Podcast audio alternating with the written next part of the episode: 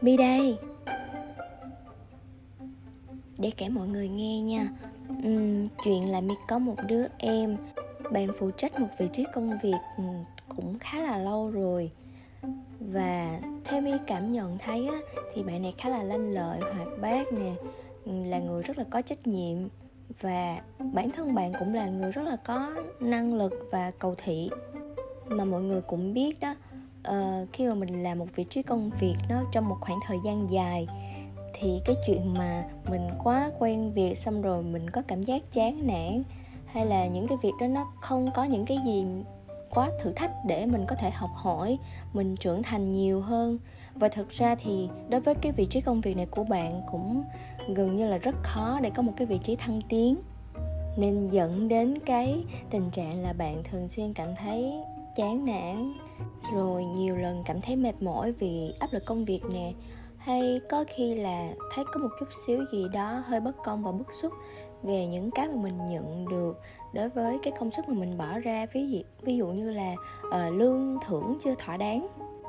Mà tại thời điểm khi thấy bạn như vậy á thì không chỉ riêng mi đâu mà những người khác cũng thấy được là à, bạn bạn đã lớn khôn hơn đối với cái vị trí mà bạn đang đảm nhiệm rồi.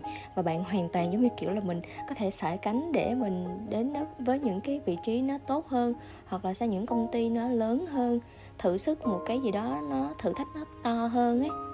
Nhưng mà ngược lại thì về phía bạn á bạn khá là tự ti. Bạn nghĩ là năng lực của mình nói chung vẫn còn nhỏ nhoi lắm. Và kiểu mình đang khá là an toàn ở cái vị trí công việc này cái mức thu nhập có thể là nó nó chưa tương xứng nhưng mà nó đảm bảo cái nguồn thu. Tại vì bản thân bạn cũng là người khá trách nhiệm với gia đình. Mỗi tháng bạn phải lo cho gia đình thì bạn cảm thấy là ờ cái việc đấy nó có thể giúp bạn hoàn thành được cái nghĩa vụ của một người con, của một người chị chẳng hạn. Và bạn luôn có rất là nhiều những cái nỗi sợ vây quanh, kiểu như, bây giờ lỡ như mà mình tìm một cái công việc mới khác mình không không không đậu được thì sao nè? Rồi mình không tìm được một công việc tốt hơn thì sao? Mình tìm một công việc mà lương không cao hơn thì sao? Rồi cái công ty đó nó không có vui bằng công ty hiện tại thì sao? Ờ, rất rất nhiều những câu hỏi những cái nỗi sợ vây quanh bạn và bạn cảm thấy bạn không chưa có đủ tự tin chưa có đủ can đảm để đối diện với những cái điều đó. Và những thứ mà hiện tại của bạn á, mặc dù nó không cho bạn những cái năng lượng tích cực nhiều như ngày đầu nữa, nhưng lại tạo ra một cái vòng tròn an toàn và bạn cảm thấy bạn an phận trong cái vòng tròn đó. Sao nghe tả giống tự tự nhiên nhớ hình ảnh trong phim tay vô ký mà các bạn nhớ mỗi lần mà Tề Thiên Đại Thánh mà mỗi lần có việc phải đi xong muốn bảo vệ sư phụ với lại các huynh đệ của mình á, thì hay lấy cái gậy như ý vẽ một cái vòng tròn cho mọi người ở yên trong đó đó để yêu quái không ai dám tới được.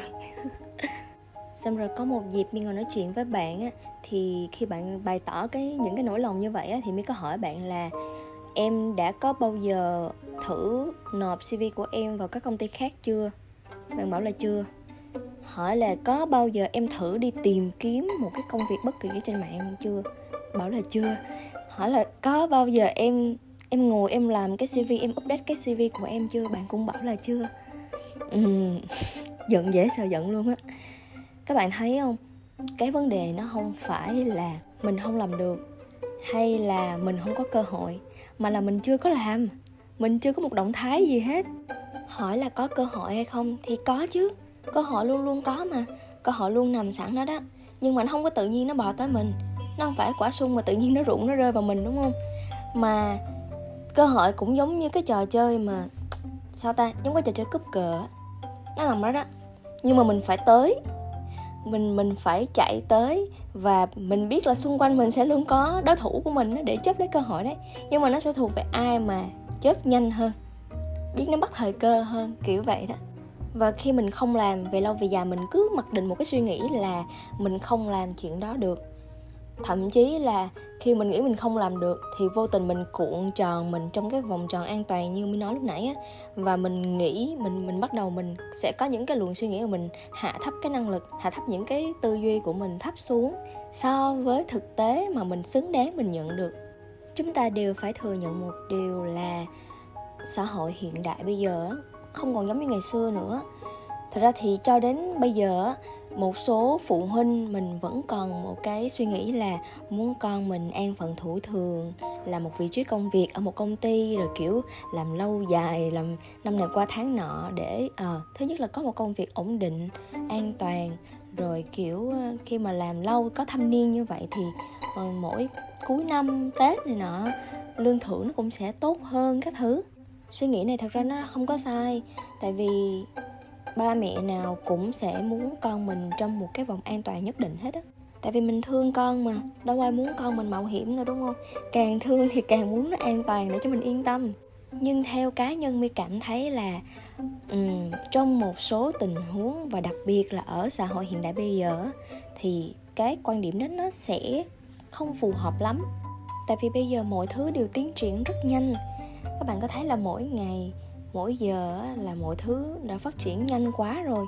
Thì khi mà mình ổn định, mình an toàn ở một điểm á, nó cũng giống như mình đi thụt lùi vậy đó. Mà trong khi bây giờ con người thích nghi này, học hỏi này, phát triển rất là nhanh nữa, thì đối với một vị trí công việc á, mình cảm thấy mình đã có thể hoàn thành được nó rồi. Giống như một cái vòng tròn kế thừa vậy đó. Thì mình chuyển sang vị trí khác uh, nhiều thử thách hơn để mình có cơ hội mình hoàn thiện bản thân mình hơn. Và mình nhường lại cái vị trí này á cho những bạn mà giống như mình ngày xưa đang cần phải học hỏi nhiều. Giống như là tốt nghiệp tiểu học rồi thì lên trung học cơ sở. Uhm, thì chắc chắn không có không có ai mà lên lớp 6, lớp 7 rồi mà lại phải đi giải toán của lớp 4, lớp 5 mãi đúng không? Nhưng mà để vượt ra được cái vòng tròn đó theo mình nghĩ thì mình không chỉ là chỉ là quen những cái việc cũ, mình làm tốt những cái việc cũ thôi không đâu. Mình còn phải học hỏi thêm nhiều nữa cơ mình tự bồi bổ cho mình thêm nhiều kỹ năng này thêm nhiều kiến thức nè thì mình mới có cơ hội để lên những vị trí cao hơn được ví dụ như là trong ờ, một mảng marketing chẳng hạn bạn đang làm vị trí content và bạn đang làm rất tốt vị trí đó rồi thì nếu như mình đang có những cái tham vọng lớn hơn là mình sẽ lên những cái vị trí ví dụ như là uh, cấp leader hoặc là quản lý, kiểu như là từ manager trở lên chẳng hạn, thì chắc chắn bạn phải biết thêm nhiều cái chuyên môn các kỹ năng khác nữa, chứ không chỉ riêng content thôi, đúng không? Vậy thì mình học thêm đi, mình biết thêm những cái đó, và mình, đặc biệt là mình bồi bổ về cái năng lực lãnh đạo, về cái tư duy của mình, về cái tầm nhìn của mình, thì sau này mình mới có thể vươn lên vị trí quản lý được. À mà cũng có một trường hợp khác, một đứa em khác của my bạn này thì rất là lanh lợi và có cực kỳ nhiều tham vọng. Nhưng mà bạn trụ ở một vị trí khá là lâu, theo mi thấy, khoảng, mi nhớ là như khoảng hai ba năm gì đó, thì mi khá là thắc mắc, ủa, tại sao đối với một người tham vọng như bạn thì lại có thể trụ lâu như vậy? Thì khi tâm sự với bạn thì lại nghe bạn bảo là à tại vì với em đây không phải là công việc tay phải, mà là chỉ là một cái công việc tay trái để em dùng cái thời gian còn lại cũng như cái cái vốn từ cái công việc đó em dùng để nuôi những công việc và những khoản đầu tư khác. Thì mi là thấy câu trả lời của bạn quá sức hợp lý và bạn đang tận dụng tối ưu cái sự an toàn này để cân đối lại đối với những cái sự mạo hiểm khác. Thật sự là mi sẽ không bao giờ dám suối ai mạo hiểm đâu. Nhưng mà mi chỉ thật sự chia sẻ với các bạn là hãy cảnh giác với sự an toàn. Vì vùng tròn an toàn thực sự cũng là một cái bẫy an toàn thì tốt đó nhưng mà an toàn quá thì lại mất an toàn. Nói về chủ đề hôm nay á thì có một cuốn sách mà thật sự mi rất rất rất rất là tâm đắc. Và mi cũng hay xuống mấy bạn trẻ xung quanh mi đọc cái quyển sách đó lắm. Đặc biệt là những bạn cộng sự mà làm việc cùng với mi. Đó là quyển ngày xưa có một con bò. Uhm, quyển này thì trong đó có chia sẻ một cái chuyện ngụ ngôn ngắn. Và mi sẽ không ngại spoil sách nha. Mi sẽ kể sơ qua về cái chuyện ngụ ngôn này cho các bạn nghe thôi. Và thật ra là quyển sách này rất rất đáng đọc. Thậm chí là các bạn nghe xong cái chuyện các bạn có thể hiểu sơ sơ thôi. Mà sách đó thì còn rất nhiều cái kiến thức những cái chia sẻ rất là giá trị nữa. Cho nên là phải đọc thì mới thấm được nha mọi người. Nghe ở đây thì không suy nhê gì đâu. Uhm, chuyện là có một ông giáo. Ông rất là muốn dạy cho người học trò của mình về một cái bài học rất là lớn mà ông tự rút ra được. Tuy nhiên thì ông sẽ biết khi mà nói lý thuyết á, thì cậu học trò sẽ không thấm và kiểu như là không không phục á thì mới bắt đầu là hiện thực hóa nó thành một cái bài học. Thì à, hai thầy trò bắt đầu lên đường và tìm đến một ngôi làng rất là nghèo. Và khi đến một cái ngôi làng nghèo đó thì uh, ông phải tìm ra một cái gia đình mà nghèo nhất của gọi là nghèo nhất trong cái làng nghèo đó luôn á. Thì khi mà đến cái gia đình đó, thì thật sự là cái nhà đó nói chung là rất là tệ, rất là sụp sệ, rất là nhỏ. Và trong đó khi mà mở cửa ra thì chỗ quá trời người trong đó luôn.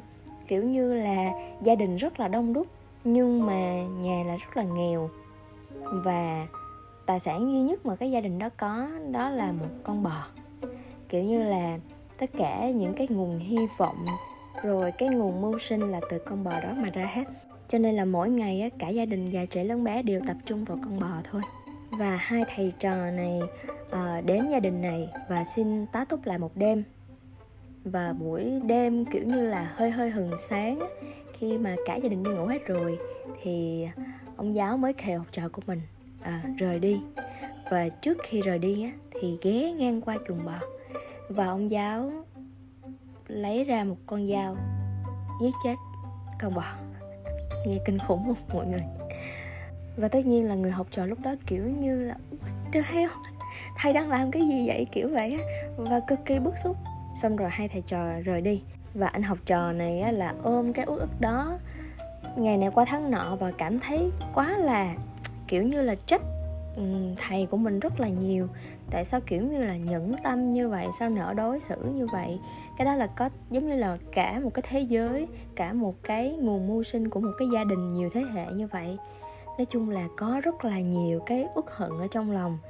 Và một năm sau thì người thầy mới lại rủ học trò mình lên đường và quay lại ngôi làng đó, thì tìm lại cái chỗ cái căn nhà cũ đó đó nhưng mà đến nơi tìm hoài, không thấy ngôi nhà ở đâu hết. Xong rồi là anh học trò còn đoán già đoán non là ờ chắc là họ, kiểu như là họ chết đói rồi khi mà họ mất con bò như vậy các thứ.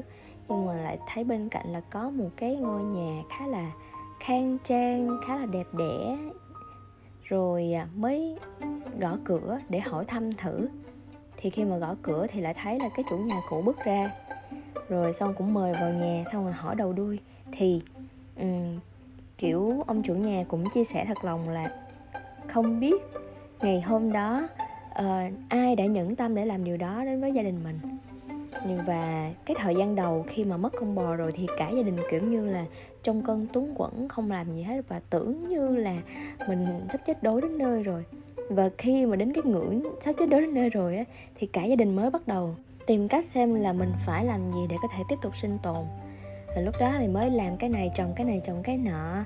Xong rồi trồng rau, trồng lúa gì đó ăn. Thì khi mà trồng nhiều rồi, bắt đầu là thấy cảm thấy là dư giả nhiều hơn cái khẩu phần mà trong gia đình ăn mỗi ngày rồi. Thì lúc đấy mới bắt đầu đem đi bán. Bán xong rồi kinh doanh dần dần, tích cóp dần dần. Thì lại có của dư, của để. Xong rồi là xây nhà, các thứ bắt đầu lại phát triển lên. Đó, mọi người thấy không? Con bò chính là cái sự an toàn của cái gia đình đó. Và khi giết chết cái con bò đó rồi á, thì người ta thoát ra được cái vùng an toàn để người ta có thể làm những cái điều lớn lao hơn mà trước đó người ta nghĩ người ta không bao giờ làm được hết. Nói chung, đây là một quyển sách rất đáng để đọc.